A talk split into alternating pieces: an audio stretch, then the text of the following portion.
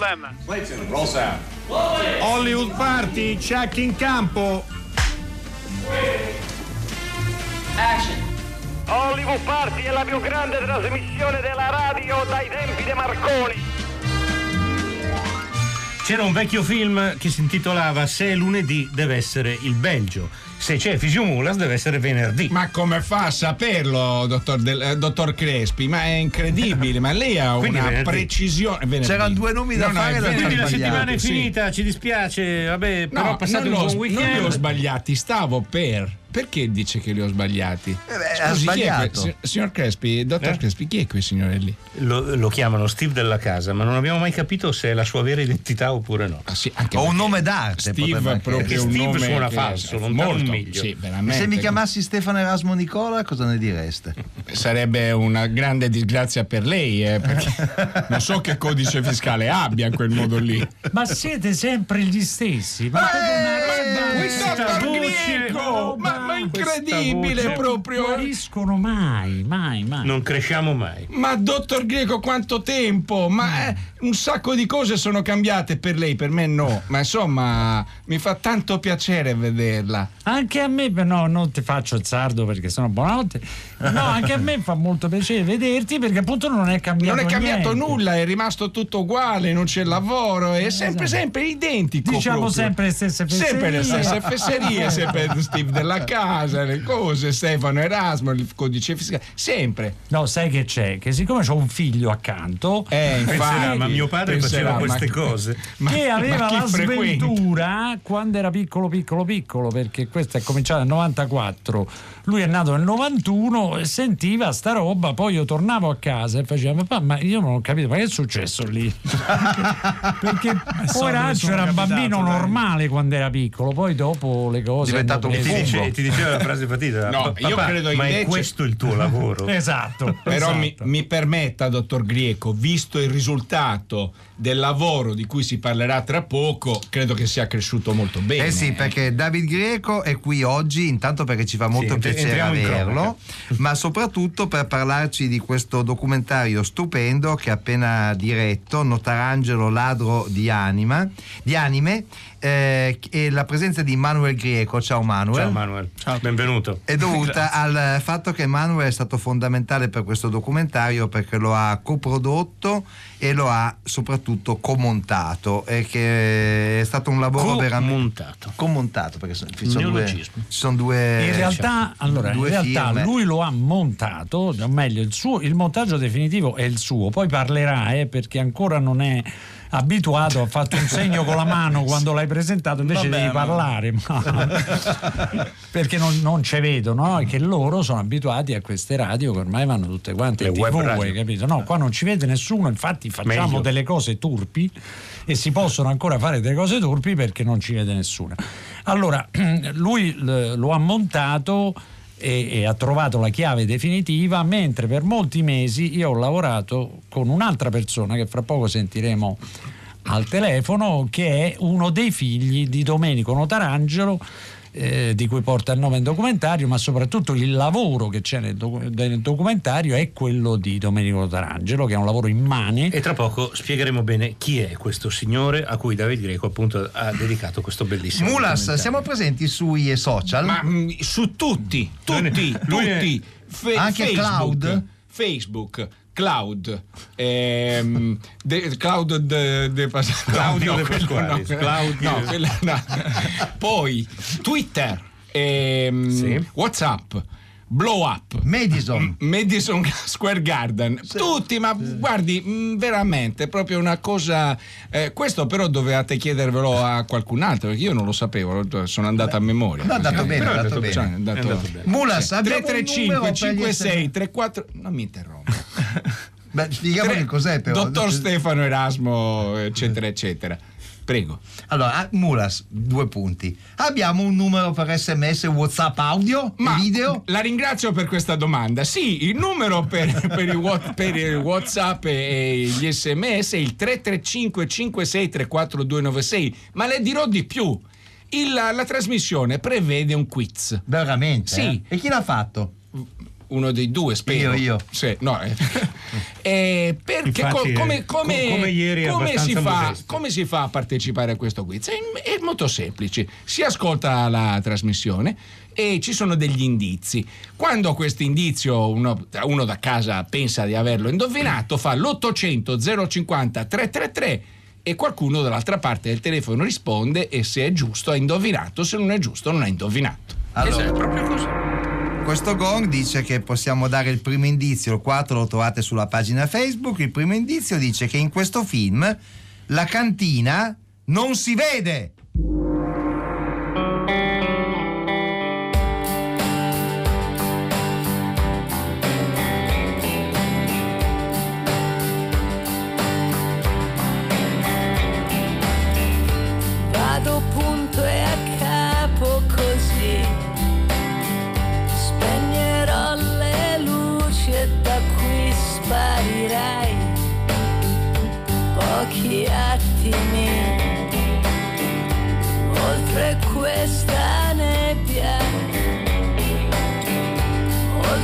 them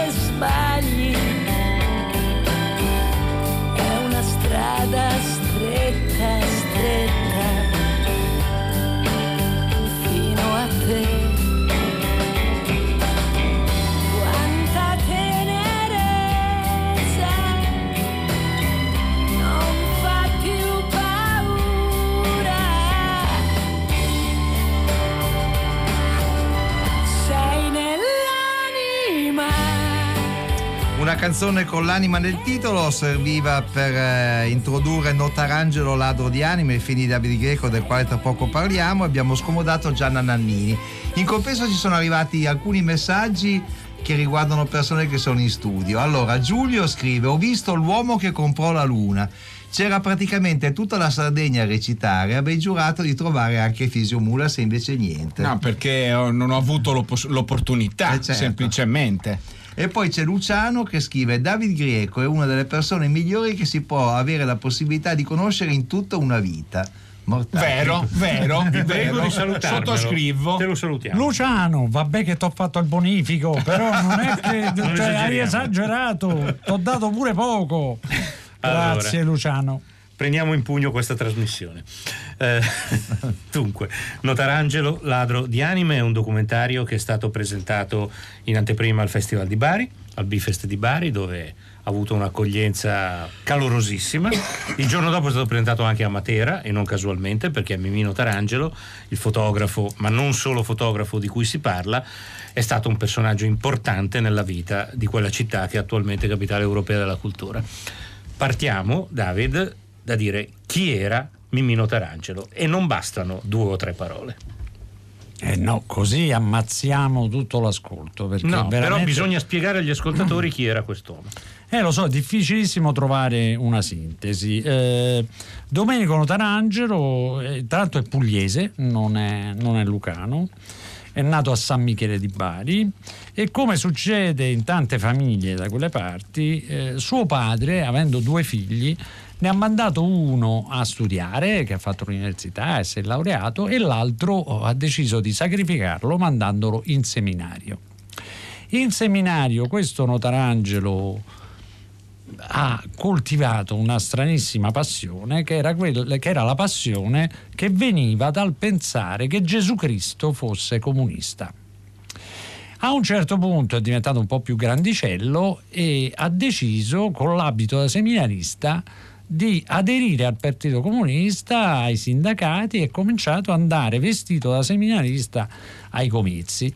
Eh, ovviamente è stato cacciato dal seminario e poi a poco a poco ha cominciato una carriera politica, una carriera politica che l'ha visto eh, presidente della federazione lì del PC, ma parallelamente a questo lui ha sempre fatto un'altra attività.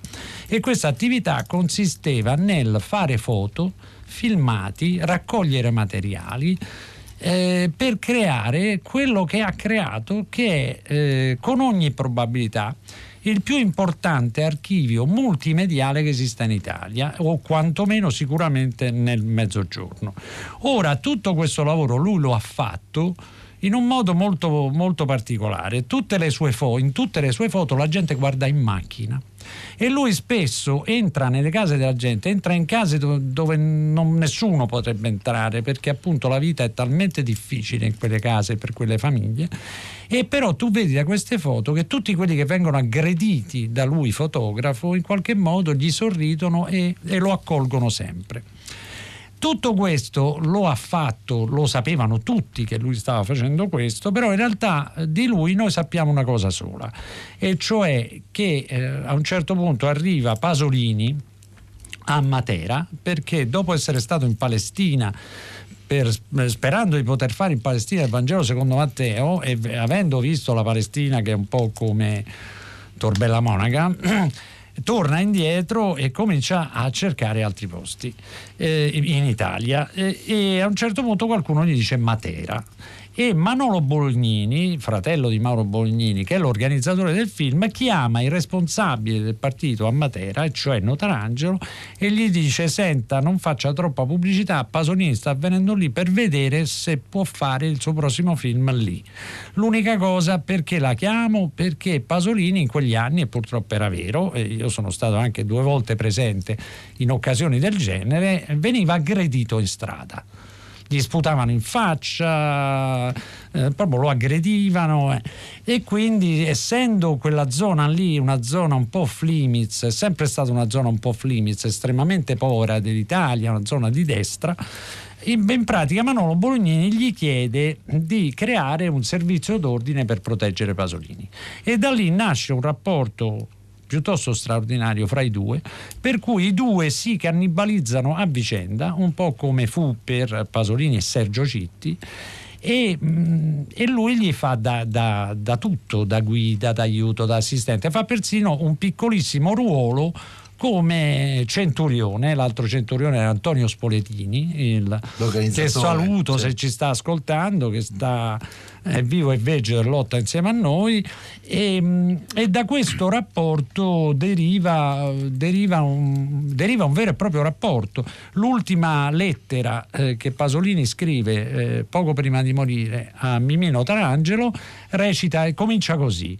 Caro Mimì, mi sento un verme e mi sento un verme relativo al fatto che gli dà degli appuntamenti che poi non riesce a mantenere e che non riesce, eh, appunto Pasolini non riesce a tenere teso questo filo dell'amicizia con Notarangelo.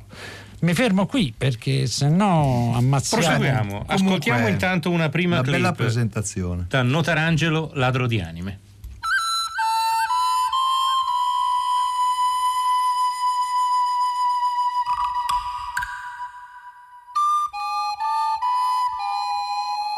Noi abbiamo in Italia un grandissimo patrimonio fotografico di fotografi di grande valore, poco conosciuti o addirittura per niente conosciuti.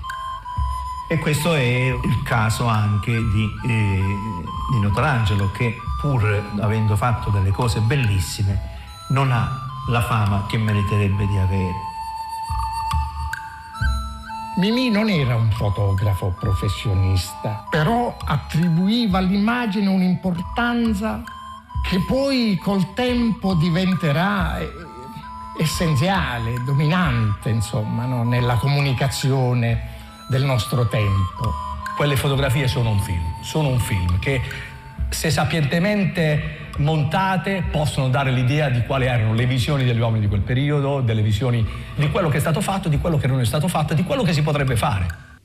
E questa, questo brano di Notarangelo, Ladro di Anime, in qualche modo ci fa entrare nello spirito del film e anche nella personalità di questo, eh, di questo personaggio che a differenza dei grandi fotografi del Novecento, lui è sicuramente uno dei grandi fotografi del Novecento che di solito sono collegati a viaggi, ad avventure, eccetera. Lui il viaggio più lungo, 100 km, cosa, cosa ha fatto? Diciamo, Se lui è l'esploratore della sua terra e la sua terra sono la Puglia da dove viene, la Basilicata dove poi ha deciso di vivere. E la cosa curiosa è che di solito si parla dell'impegno politico eh, dei fotografi, anche dei, eh, da Salgado, no? tutti i, i vari fotografi importanti, eh, se ne parla rispetto a quello che fanno. Invece qui è un eh, mix praticamente inestricabile, cioè nel senso che lui è al tempo stesso un dirigente politico anche abbastanza impegnato e uno che eh, filma le cose che vede, cioè le due cose procedono in maniera parallela senza nessuna cesura, no? E poi è, è, è unanime in tutte le sue attività, nel senso che poi lui propizia con altri, con altri di altri partiti, un esperimento di compromesso storico a Matera, che forse è l'unico compromesso storico che è stato realizzato veramente in Italia, qui in anticipo tra l'altro. E questo perché, niente, io lo chiamo un megalomane dell'altruismo, è un uomo che ha vissuto soltanto per gli altri, per la sua comunità, per, cioè una capacità umana che secondo me nessun altro fotografo aveva e che vedi in tutto il suo lavoro. Poi il suo lavoro è gigantesco, ecco una cosa che va detta prima che me la dimentico. Noi abbiamo lavorato e quando io dico noi non parlo soltanto di me e di Manuel, ma dei suoi figli, abbiamo lavorato sul 10% scarso di tutto quello che ha fatto. E già questo 10% era enorme e noi abbiamo in realtà lavorato sul 10% del 10%. Eh, non so quanti anni ci vorranno per capire quante cose ha fatto e sarà un tesoro continuamente scoperto. Manuel, Manuel Greco, montatore di ecco. questo film, eh, figlio di David, quindi eh, giovane, eh, Qual, qual, è stata la tua prima sensazione nel trovarti di fronte a quello che tuo papà aveva combinato e alla storia di, di quest'uomo, lontanissimo da te per motivi generazionali? Certo, certo. No, prima senza. Ma più Scusa, stata... faccio una premessa. Lui ha anche, mi ha anche aiutato all'inizio con le interviste, abbiamo fatto decine di ore di interviste, però era ancora un qualche modo estraneo a tutto questo perché non capiva. Infatti, ecco, no, è quello il discorso. Cioè, quello, è stata un po' una scoperta anche per me durante il montaggio perché poi abbiamo fatto tutte queste interviste nel giro di due anni, appunto, cioè noi andavamo giù col fatto anche che io eh, avevo costruito una produzione cinematografica, insomma avevo anche un'autonomia di mezzi per poter eh, girare le interviste insieme poi anche al, a uno dei figli di, di Notarangelo, anche lui eh, che insomma da anni fa operatore, videomaker. Che è Tony eh, Notarangelo. Che è, Tony, esatto. sì. è al telefono, buonasera Tony. Ah, ecco. Buonasera. Ciao ecco, Tony. Ciao, Tony. Tra poco ti coinvolgiamo, Tony. Maestro. Ciao Manuel. Ciao Tony. Tra poco ti coinvolgiamo Tony, per, permettiamo ovviamente a Manuel di finire eh, la sua risposta. Ma guarda, sì, no, sarò, eh, praticamente diciamo che in tutto questo marasma di interviste, di cose dette, cioè all'inizio neanch'io sapevo cosa, cosa fosse questo documentario, cosa, eh, cosa sarebbe venuto fuori. Eh, diciamo che la base, eh, io comunque quando poi eh, è stata costruita una base e ho iniziato a lavorare su, su in modo più complesso sul montaggio, la base storica, io ho montato in funzione di una base creata comunque da lui, cioè da mio padre, insomma, eh, nel senso che, che comunque tutta, tutte, tutte, le interviste sono state fatte anche in funzione di tanti avvenimenti storici, chiaramente dove lontani da me, dove eh, comunque io ho, ho, fatto tante scoperte, ma, ma avevo ancora difficoltà Eh, e da lì, da, da, questa base, ho costruito piano piano il personaggio di Notarangelo, però chiaramente in funzione anche di questa visione giornalistica, poi ovviamente anche perché eh, così non cioè, può essere ha studiato così. se io sì, posso sì, ha studiato veramente studiato a un certo punto si è reso conto che doveva studiare un pezzo di storia enorme eh, di cui non sapeva nulla. Ma che bello dire, del nostro su, qua, su, quante ore di materiale e su quante fotografie hai Ma le ore non te lo so dire perché. No, quello le sa sono, meglio Tony. Eh, e allora no, adesso vabbè, lo chiediamo anche Le interviste, sì, sono state tutte lunghissime. Tante volte si andava, essendo poi persone anziane che ricordano i loro tempi, la politica, chiaramente andavano avanti per, per ore e ore. E poi il materiale fotografico, anche quello è stato lunghissimo. Insomma, Tonino Tarangelo, tu hai iniziato, sì. sei tu che hai iniziato a fare questo, questo lavoro. Ci racconti un po' com'è stato entrare dentro questo patrimonio che tu già immagino in parte conoscessi, ma che lui lavorandoci il, dietro. Lui era il depositario, scusa Tony. Era un gran mal di testa. no, comunque, no, il lavoro è stato un lavoro abbastanza lungo e sofferto perché insomma con tutte le interviste, erano più di 62 ore di interviste. Ecco. Con uh, le 100 e rotte mila fotografie da visionare, da 100.000, eh, non 100, avete capito bene? No, 100.000 mm. e rotte, poi 120-130.000 fotografie. Io ne sono riuscito a scansionare fino ad ora un, neanche 40.000, figurati, insomma, c'è ancora molto da fare, c'è, c'è da lavorare, c'è da lavorare parecchio e ce la faremo sicuramente. Tony, poi, Tony sì. mi, mi, racconti, così lo sento anch'io, perché insomma tu hai cominciato a fare questo lavoro con tuo padre, lo accompagnavi, poi avete sì. avuto una lunghissima vita televisiva, che anche quello farà parte di questo patrimonio, ma io non mi ci sono, come sai, nemmeno avvicinato. Raccontaci un attimo com'è, che, com'era lavorare eh, con tuo padre. Perché no, la... vabbè, è stato, è stato, tutto per caso comunque, perché comunque a me piaceva già il, il mondo della televisione, lui faceva il corrispondente per uh, Telenorba, quindi era il caporedattore della zona di, della Lucania, no? E a un certo punto il suo operatore mi mette, io avevo 14 anni, mi mette la telecamera sulla spalla e quello è stato il, il problema più grave. Cioè mi sono innamorato della telecamera e da allora non l'ho più lasciata papà mi ha coinvolto poi nella televisione locale qui che è TRM dove ci sono stato per 11 anni. Uh, insieme a lui ho fatto trasmissioni sia dal punto di vista della regia sia come montatore che come operatore tipo lo Zoom uh, che era una sua ideazione una, una rubrica all'interno del telegiornale. Poi abbiamo fatto dei reportage sulla Lucania abbiamo, abbiamo fatto insieme anche viaggi per feste, culti arborei feste, riti pagani, riti mariani, insomma abbiamo, abbiamo galoppato insieme per tanti anni. Di tutto. Allora, di tutto di più. ascoltiamo un altro brano da Notarangelo Ladro d'anime. Ok. La fotografia è un pretesto. Non è che uno fotografa per fare fotografia, così come un pittore dipinge per fare quadri perché ha qualcosa da dire, perché ha qualcosa da vedere. Lui era molto curioso. Questa curiosità lo avvicinava molto alla nostra sensibilità. E poi mi, interessava, mi curiosiva molto questa sua ripiegarsi sulle carte, sui documenti, sulla fotografia, che era un modo attraverso il quale lui tentava di frenare il tempo, di rappresentare lo svolgimento della vita e anche il passaggio della storia che alle volte evapora e se non la fermiamo con la fotografia diventa una storia in qualche modo eh, irraccontabile. Mimì quando fotografava Pasolini, fotografava l'anima di Pasolini, cioè fotografava quello che stava pensando Pasolini. E cioè quella fotografia è così evocativa che è utilizzata dappertutto. È il momento di mandare il secondo tassello del nostro quiz. Nessuno può dire il numero meglio Ma, di Fisio Certo, poi io avrei anch'io delle curiosità Subito su dopo. questo bellissimo film. Subito dopo. 800 050 333. In questo film, in cantina, si scava.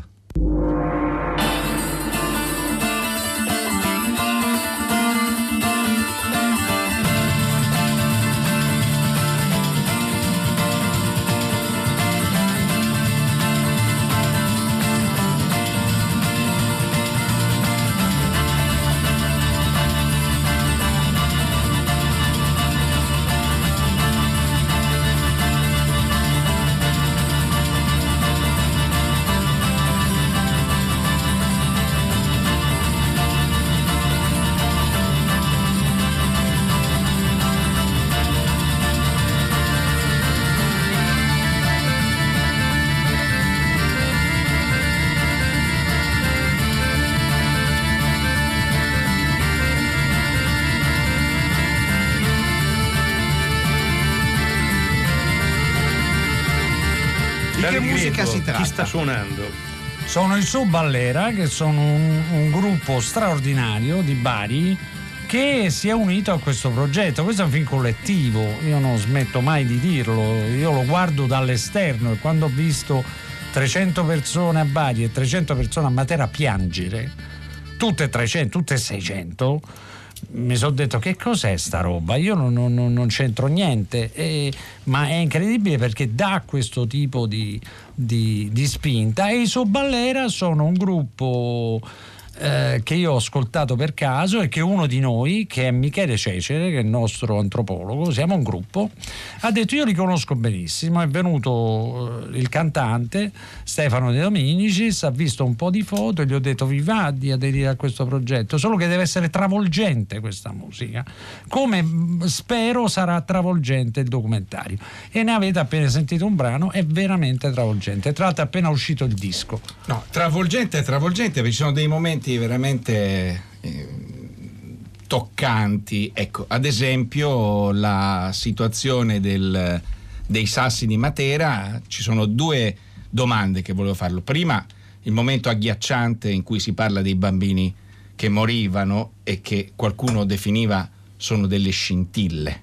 Quello è un momento così. E poi volevo... E che Notarangelo fare- fotografava. Esatto, eh, quelli sono- è un momento veramente straordinario e toccante perché.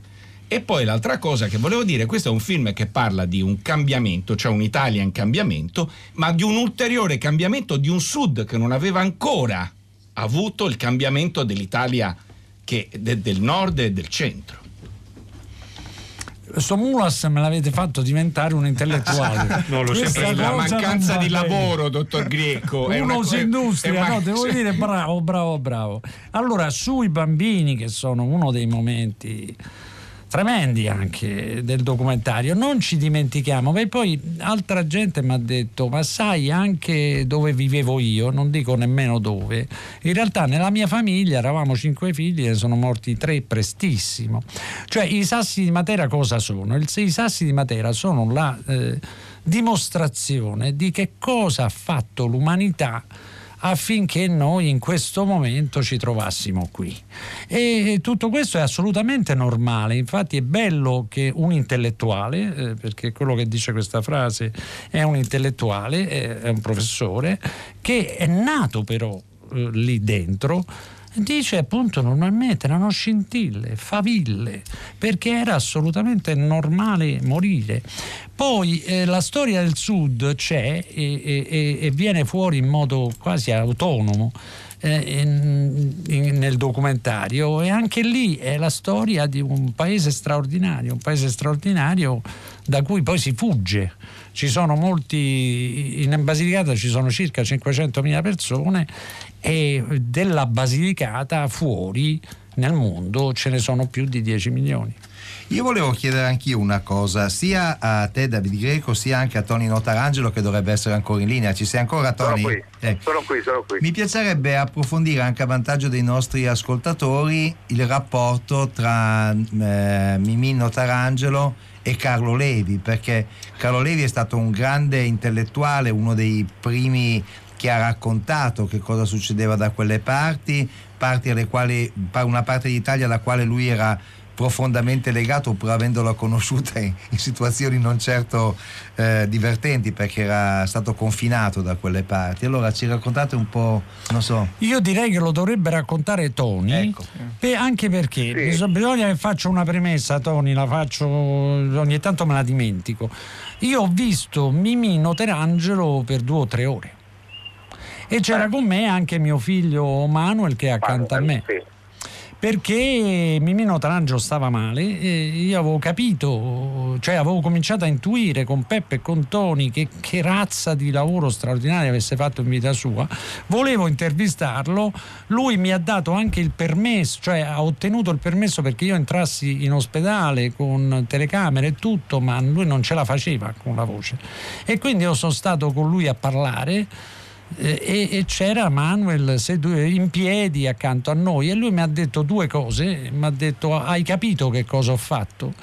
E io che non avevo capito, ma l'avevo soltanto intuito, gli ho detto sì perché non mi mettevo lì a come dire, a, metterci tante parole. E poi mi ha detto: Puoi aiutare i miei figli a proteggere tutto quello che ho fatto? E anche lì gli ho detto sì. Poi ha guardato Manuel e ha detto: Che bel ragazzo, chi è tuo figlio? Il fungo. E siamo diventati la stessa famiglia tutti quanti. Tony, Vai, te la Tony. parola. Niente, Carlo Levi. Con, con Carlo Levi, con Carlo Levi era, papà era un punto di riferimento perché segretario del partito, Carlo Levi quando veniva a Matera faceva capo a papà, Eh, quindi papà lo accompagnava per eh, i comizi, i congressi che si organizzavano col Partito Comunista, eh, lo accompagnava Tricarico, lo accompagnava a Grazzano, infatti voleva andare a ri- a rivedere la mamma di Rocco Sotellaro che viveva ancora eh, papà l'accompagnò a Grazzano, e poi la- a Tricarico, no a Grazzano scusami. Poi ci fu un congresso a Grazzano nel 1970 dove Carlo Levi parla dell'emigrazione, papà sta sempre a fianco a lui che lo ascolta. Infatti una cosa bellissima di papà dice io non avevo bisogno di parlare, volevo solo ascoltare, non potevo parlare, volevo solo e soltanto ascoltare. Quindi eh, Carlo Levi era, era per lui un punto di riferimento. E Giovanni scrive Carlo Levi ha letteralmente strappato la Basilicata alla astoricità e questo L'ha messa nella storia. l'ha messa nella Sì. storia. Eh, ascoltiamo un altro brano da Notarangelo Ladro d'Anime eh, per eh, capirne ancora di più di questo personaggio straordinario. Allora ci aiutavamo uno con l'altro. Io ho vinto le elezioni proprio perché mi ha votato il, il popolo contadino. E fu una rivoluzione che tutti i giornali ne parlavano. E ringrazio tanto e sempre eh, Mimino Tarangelo perché lui è stato l'artefice eh, per farmi vincere questa elezione. Tant'è vero che i notabili quando lo vedevano, beh, dice in senso dispregiativo, dice è arrivato il fotografo. Invece quando parlava faceva dei comizi che incantava e le sue fotografie sono dei, dei quadri perché lui ha preso proprio la parte eh, più che soffriva. Eh, lui mangiava nelle parti anche più sporche, nelle case dove nessuno forse sarebbe entrato.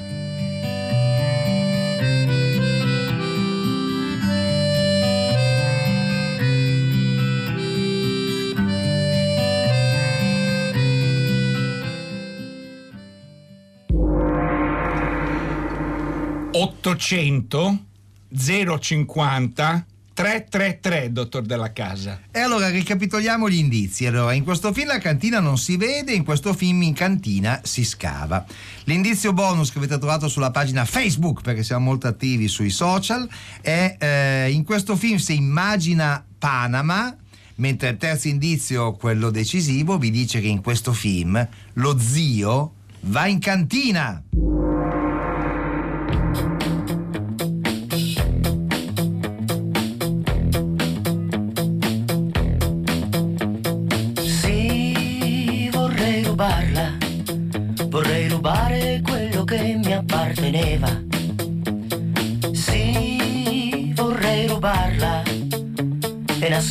Nasconderla in una cassa di patate, di patate. Il custode parigino che spiava le bambine dell'asilo.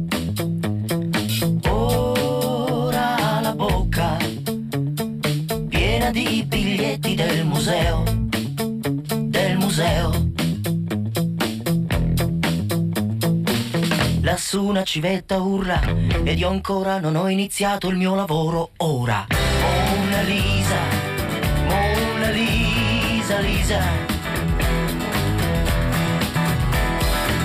Mona Lisa, Mona Lisa, Lisa.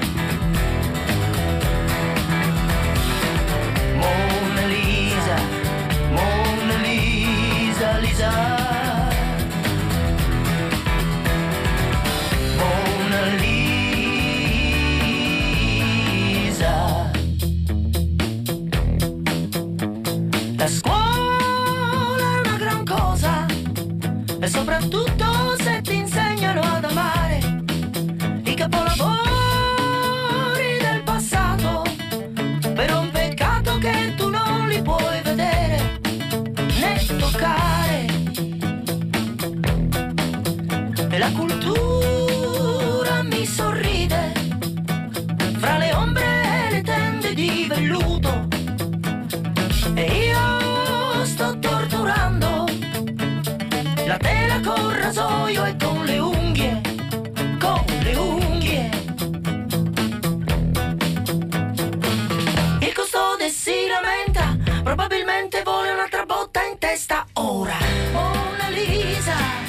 sorprendentemente il più giovane di questo studio, Manuel Greco, ha chiesto esplicitamente questa Lo canzone. lo sapevo, eh, è una Lei è canzone. veramente, è veramente, una, veramente una persona molesta proprio.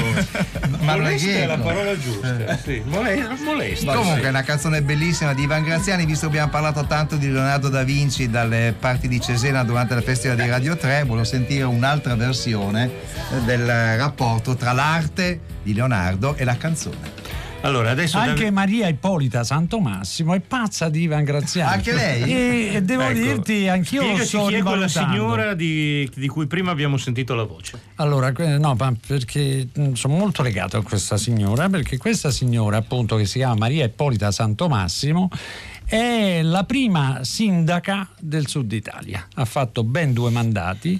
Domenico Notarangio è stato fondamentale per farla eleggere ad Aliano, Aliano è il paese dove è tumulato eh, Carlo Levi, ma la cosa più eh, che fa sì che sia ancora più affezionata a lei è che l'hanno cancellata.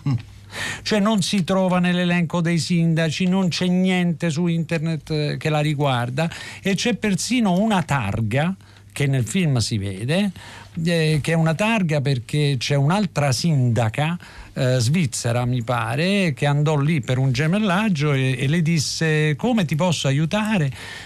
E, e Maria Ippolita Santomassimo disse mi manca una scuola media e, e lei disse te la costruisco io. Eh, quando ha perso il terzo mandato, due giorni dopo questa targa è sparita e lei hanno cercato di cancellarla in tutti i modi. È stato anche molto difficile riuscire a, a incontrarla, a parlarla, perché, a parlarle, perché è piena di malattie psicosomatiche. Eh, in realtà per fortuna sta benissimo e ho capito perfettamente perché. C'è una persona che si è voluto annullare. E perché infatti è una donna ed è l'unica donna del documentario che racconta come sentiva, siccome viene dall'azione cattolica, veniva dall'azione cattolica, sentiva al piano di sopra il padre e la madre che dicevano sta tranquilla, tanto non verrà eletta, prima di tutto perché è donna e poi si presenta col Partito Comunista. È stata eletta due volte, stava anche per essere eletta una terza volta. E la sindaca di quale lo- Aliano, di Aliano, che è il paese dove, eh, dove è sepolto Carlo Levi e dove c'è questa casa che è la casa che Carlo Levi voleva acquistare, che era la sua casa e che è una, una casa museo che viene visitata da tantissima gente. Direi che questo è il messaggio decisivo. Esatto, Steve, leggilo.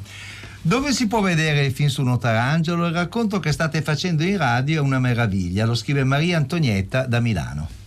Grazie Maria Antonietta, io eh, come dicevo prima lo hanno visto poco più di 600 persone, hanno pianto tutti, eh, ci sono state delle sorprese incredibili, c'è una foto alla fine del documentario eh, in cui de- una delle persone che è nella foto, i figli mi dicevano, specie Tony, se ancora lì mi diceva questo è papà. E, io non ero convinto eh, perché la foto è più vecchia, nel senso che Domenico Notarangio ha anche delle foto non sue, ne possiede il negativo e tutto. Ebbene, nel- alla proiezione di Bari, a un certo punto, tutti- fra tutti questi pianti, si è avvicinato a Peppe Notarangio, un signore di 75-80 anni, singhiozzando e dicendo: Scusa, Peppe, e non è di Bari questo signore, sai, quello lì, il secondo lì nella foto, era mio padre. Allora, perché dico questo? Dico questo perché sta eh, già cominciando un tam tam, specialmente in Canada e, e nel resto del mondo, di lucani che sono legatissimi molto più dei siciliani, molto più dei campani, proprio perché vengono Certo, dalla miseria certo. più assoluta, che vogliono vedere questo documentario. Allora, adesso questo documentario si ferma, dopo questo piccolo viaggio che ha fatto, e cerchiamo di portarlo in giro per il mondo. Il primo posto è eh, Toronto, il Festival di Toronto, perché a Toronto ci sono più lucani che in Lucania. Confermi, Tony? Confermo, confermo. Ma il Bene, fi- Tony, il saluti. film è distribuito da- dall'Istituto Istituto Luce. È- Assolutamente, È, è già però- distribuito? No, Ah, no, ancora. infatti sono forse il primo regista però di un'opera collettiva, non smetterò mai di dirlo, che ha detto a Roberto Ciclutto e all'Istituto Luce non ho nessuna fretta. Noi usciremo in sala se avremo la reputazione necessaria per uscire in sala, perché uscire in sala per- spendendo tra l'altro anche dei soldi per rimanere frustrati perché lo vedranno 3.000 persone non ha nessun senso.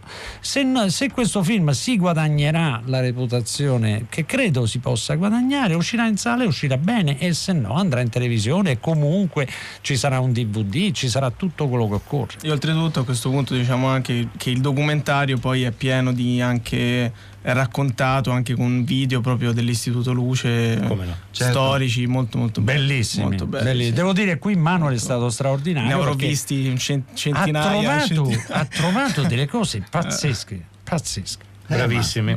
Tony, salutaci tuo fratello Peppe. Va bene, un- vi saluto da Matera, capitale europea E 2019. come no, e come no. E salutaci tutta Matera. Bellissimo. Franchi Antonio. Con So che- risata annessa bellissima. So che ci sono molti materani in ascolto e lo, lo so. E quindi li salutiamo tutti quanti. Ma poi voi andrete proprio sul posto fra un po', no? Ma te radio, non so se ci andiamo quest'anno. Potrebbe darsi. Comunque. Beh, Radio 3 sicuramente. Diciamo solo due parole su American Animals di Burt Layton, un film che è stato presentato al Festival del Cinema di Roma e che esce adesso nelle sale. Un film con una rapina che viene realizzata da personaggi veramente sconvolgenti quanto a imbecillità è un film eh, al tempo stesso divertente però c'è anche un po' Drammatico di, e demenziale. di suspense sì, cioè, è È abbastanza un demential drama. è un demential drama Ispirato e- a una storia vera. e quindi eh, vale la pena di vederlo anche perché esce in questi, in questi giorni in sala. American Animals, il regista è Bart Layton. Sono arrivati ancora messaggi, no? Abbiamo una clip di American Animals, facciamo in tempo a, a- a Sì. mandarla? Mandiamola. Hai mai l'impressione di stare ad aspettare che avvenga qualcosa? Tipo qualcosa che possa cambiarti la vita? Erano dei gran bravi ragazzi. Non c'era niente nella loro educazione che potesse suggerire un comportamento del genere. Beh, Mi chiamo Spencer Reynard, sono di Lexington, Kentucky e ho 30 anni. Pensavano tutti che io fossi il capo, ma questo non è affatto vero, non c'era un capo. signor Borsak, volevo laurearmi in economia per entrare all'FBI. Nessuno pensava di fare sul serio. Io l'ho presa sul serio dall'inizio. Questo libro prezioso è in un cavò? Direi più una teca di vetro all'interno di una stanza blindata. La decisione di coinvolgere una quarta persona fu di Eric. Credo sia stata un'idea di Warren. Io non avrei mai suggerito un tipo come Chase. Di quanto cazzo state parlando?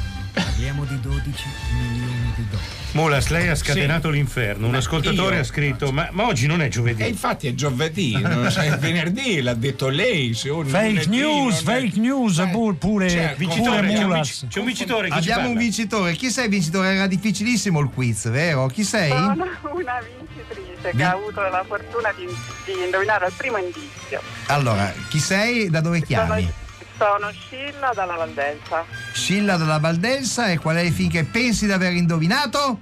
Arsenico e vecchi merletti. Esattamente quello, brava Carica! Scilla. Salutaci anche Cariti e io saluto invece eh, Alida Novelli che ci ha chiamato, una mia vecchia amica che ha chiamato per rispondere al quiz, ma ahimè troppo tardi. Eh, sì. Ma se qualcuno volesse ascoltare Hollywood Party di domenica, per esempio, che cosa, che cosa può ascoltare? Un grandissimo film. Cioè?